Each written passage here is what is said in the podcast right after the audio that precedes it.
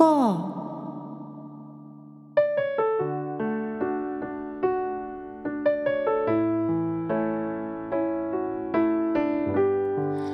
皆さんこんにちは。アンニョアセヨ風花です。さて今日はシンスンフンさんの代表曲 I Believe を歌ってカバーします。この曲は猟奇的な彼女。韓国語ではヨッキチョギンクニョと言います。この映画の主題歌でございますこの映画も大ヒット映画でいまだにこうネットフリックスとか、まあ、アベマ t v とかそういうのを見てるとこのおすすめに上がってきたりしますよね。で結構根強い人気がありますし日本でも話題になったのでねこの曲も映画もご存知の方多いかと思います。韓国でもなんか時代劇ドラマみたいのにリメイクされてたりですとかあと日本でもね2008年だったかな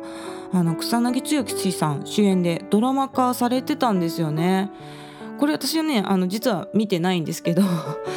あのいろんな国でそして日本以外でもリメイクされているようです。このリメイクをね見るかどうかって結構なんていうか人によると思うんですけど私はなんかやっぱりこう原作の世界観をなんか大事にしたくてちょっと見るのをね躊躇しちゃうタイプなんですよね。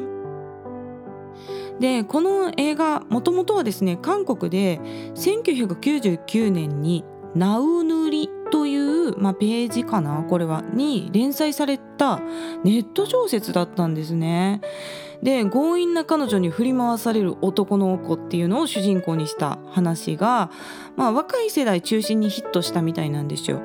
で2000年に本が出されたんですけどこのネット小説から実際の本になったってことですね。でその本も10万部を超えるベストセラーになったので映画化されることになったという経緯だったそうです。最近だとあのイテウォンクラスってありましたよね。パク・ソジュンさんがね主演されてた。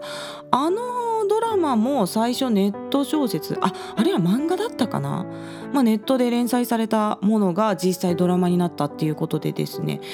でもこの90年代後半から2000年代初頭ですよね多分こうネット小説っていうのが広くこう誰もでもが上げれるようになって読まれるようになったっていう時代のまあ走りのような映画だったということですね。そして猟奇的な彼女の話ですが主演はチャ・テヒョンさん、えー、このチャ・テヒョンさんがですね振り回される側の大学生の男の子キョヌキョヌ という子を演じています。そしてヒロインはチョン・ジヒョンさんですね。このチョン・ジヒョンさんが強引な彼女の役。でこの映画ね彼女の名前出てこないんですよ。うん、でそのお二人が演じています。でまたねチャテヒョンさん。今も結構そうですけどコミカルな表情結構されるんですよね。で当時からやっぱ表情豊かに演技されていました。で動きもいろいろ面白くてすごい笑えるんですよね。でそのこう純朴な少年チャテヒョンさんとチョン・ジヒョンさんのねやっぱ超絶美しいビジュアルっていうのがやっぱこの話をよりリアルに盛り上げたなと思いますね。ね、チョン・ジヒョンさんが結構猟奇的というかなんか池に落としたりとかもうすごい殴ったりとかするんですよ。でまあちょっと暴力的だったり、まあ、強引な行動をするんですけどなんかね憎たらしくならないっていうのはやっぱりこのチョン・ジヒョンさんだからこそだと思うんですよね。あの綺麗だったら何やってもいいっていうのは倫理的に違うんですけどやっぱそのこういう物語ですよねフィクションの物語を成立する上でやっぱりチョン・ジヒョンさんがこう圧倒的に美しいビジュアルをお持ちっていうのは一つキーポイントだと思いますよね。でこの主演のお二人はですね「青い海の伝説」というドラマで再会するんですよ。このドラマは2016年ぐらいだったかなと思うんですけど比較的最近のドラマですね。でこの青い海の伝説の中でチョン・ジヒョンさんはなんと人魚の役をやってるんですよ。でも一体何を言ってるんだっていうような設定なんですけどこれがね美しいんです。チョン・ジヒョンさんの人魚姿ほんと一回見てほしいですね。人魚がいるとしたら多分チョン・ジヒョンさんなんだろうなって思うぐらいなんか納得の美しさなんですよ。でこのドラマにチャテヒョンさんがカメオ出演といってですね、まあ、ワンシーンだけ出演されて少しだけ2人のシーンがあるんですね。でこれがね映画ファンとしてはね嬉しいシーンでございましたそして今日歌う映画の主題歌「I Believe」の歌詞はですねちょっと映画の内容に沿ったものになっているので、まあ、ネタバレしない程度に少し映画の内容をお話ししていこうと思います。えー、私が前回ですねシン・スンフンさんの紹介でこのシン・スンフンさんの歌声から初夏を連想するというふうに言ったのはですねこの映画のシーンがね影響してるように思いますね。で映画の劇中で2人で電車に乗ってねちょっと地方に旅行に行くっていうシーンがあるんですよ。でその旅行に行った先でタイムカプセルを埋めるっていうシーンがあるんですね。でこの頃韓国では、まあ、タイムカプセルを埋めるっていうのが結構流行ってたそうなんです。っていうか日本でも私はあの自分が中学生の時に未来の自分に手紙を書いてそれをこう成人した時に掘り起こすみたいなそういうタイムカプセルを埋めるっていうイベントを学校がやっててですね。でももう二十歳の時私地元離れてたんで結局ねなんか親に受け取りに行ってもらってそのままなんか手紙ももうスルーしてあったんで何を書いてあったのかもあんまり覚えてないんですが、この頃ねタイムカプセルを埋めるっていうのが日本も韓国も流行っていたみたいです。で私はこの映画見てた時にこの電車に乗って旅行に行くこの電車のシーンが実は一番衝撃的だったんですけどなんと電車にドアがなかったんですよ。ドアがなくてこう階段でそのまま乗り込んでいって、まあ、車両との間には多分ドアあるんですけどすごいね速度も遅い電車が出てきたんですね。で一旦乗ったんだけど発車してから、まあ、やっぱり降りるって言ってホームに飛び降りるとかいう描写が出てきててそんな電車乗ってから飛び降りて大丈夫なん？みたいなねで20年前の日本にドアがない電車っていうのはなかったと思うんですよ。でもっと昔だったらあったのかもしれないんですけど、まあ、私が中高生の頃っていうのは地方に旅行に行くのももう別に新幹線で行ってたんで韓国にはこんな電車が走ってるんだっていうのがねすごい衝撃でした。で当時のこの2000年代初頭のドラマとかだと舗装されてないこうぬかるみの道とかをこう車でバーって走っていく描写とかが韓国ドラマって結構出てきてそういうなんかね景色の違いっていうのをすごいこう感じたっていうのが一つありましたね。今やもう韓国の方が IT 化どんどん進んでて最近のドラマだと日本では売ってないような最新アイテムがドラマで出てきたりしますよね。こういうなんかドラマとか映画を通して韓国の変化のスピードを楽しむっていうのもね一つ楽しみ方かもしれないです。あでそれでね映画の話に戻るんですけどこのタイムカプセルを埋めた場所っていうのが映画の中でこう広い草原の中にね一本だけ大きな松の木が立っているその松の木の根元に埋めるっていう設定なんですよね。でそのタイムカプセルを埋めた後一旦2人はね別れてしまうんです。でタイムカプセルを掘り起こそうねって約束してた日にもこのキョヌさん男の子の方は待ってるんですけど彼女は来ないんですね。でもその木のところでずっとねチャッテヒョンさん演じるキョヌが佇んで彼女が戻ってくるっていうのを信じて待っているというシーンがあるんです。そこがねこうなんか初夏の草原に木が一本立っててそこでこうぼんやり待ってるっていう感じなんですよ。だからそのイメージがやっぱまあシン・スンフンさんの声にもすごく合っててこう初夏のイメージっていう感じですね。そのシーンを連想しながら「I believe」の歌詞を聴いていただくとより心に染み入ると思いますのでではえー、このタイミングで歌詞紹介に行きたいと思いますまず A メロ I believe 그댄 곁에 없지만 이대로 이별은 아니겠죠 I believe ですね君はそばにいないけれどこのまま別れではないでしょうそして次 I believe もう一回言います나에게오는길은조금멀리돌아올뿐이겠죠 僕のところへ来る途中でちょっと遠回りしているだけでしょうとね あの信じて待ってるような描写が分かりますよねそしてサビの歌詞です「나만큼울지않길」僕ほどは泣かないように「그대만은눈물없이날편하게떠나주기를」君だけは涙なしで僕から苦しまずに離れられるように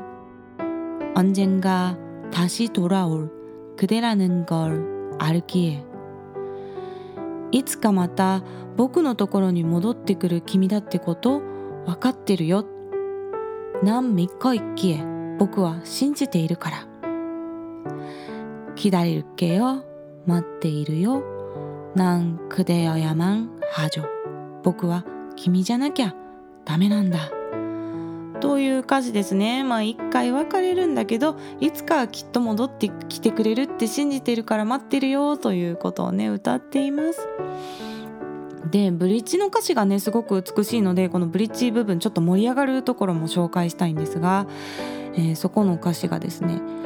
나그대알기전이세상도이렇게눈부셨는지」君に出会う前も この世界はこんなに眩しかっただろうか。ね、いい歌詞ですよね。で次、그하늘아래서이젠눈물로남겨졌지만이자리를난지킬게요あの空の下、今は涙で残されてしまったけれど、この場所を守り続けるよという意味です。 でこの場所っていうのがあの多分タイムカプセルを埋めた場所なんですよね。でまあそれに関するシーンが映画では出てくるので是非映画を見て確認してみてください。まあ、このシン・スンフンさんの優しい声とね純粋な歌詞が染み渡る曲でございます。では曲を聴いてください。シン・スンフンさんの「I Believe」を歌いました。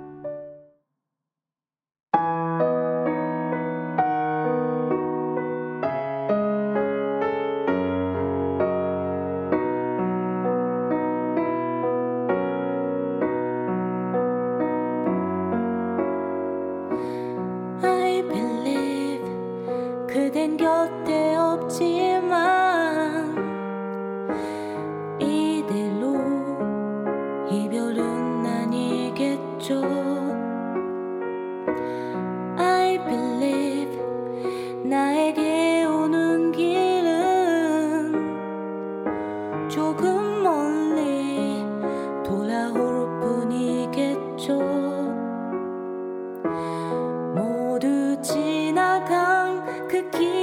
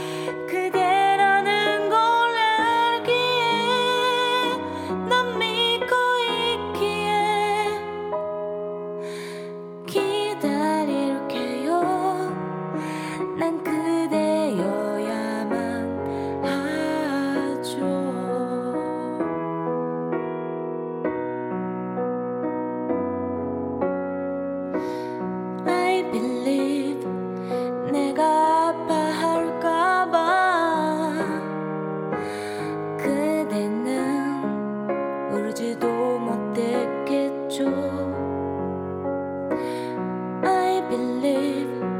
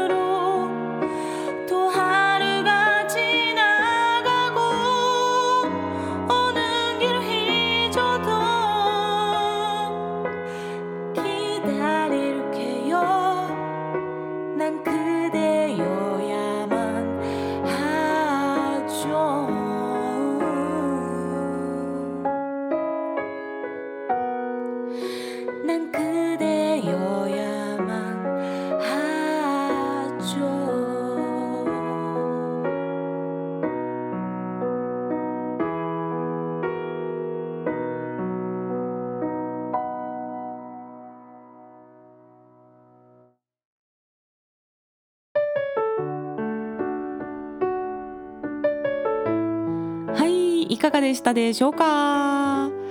シン・スンフンさんの曲の歌詞っていうのはですね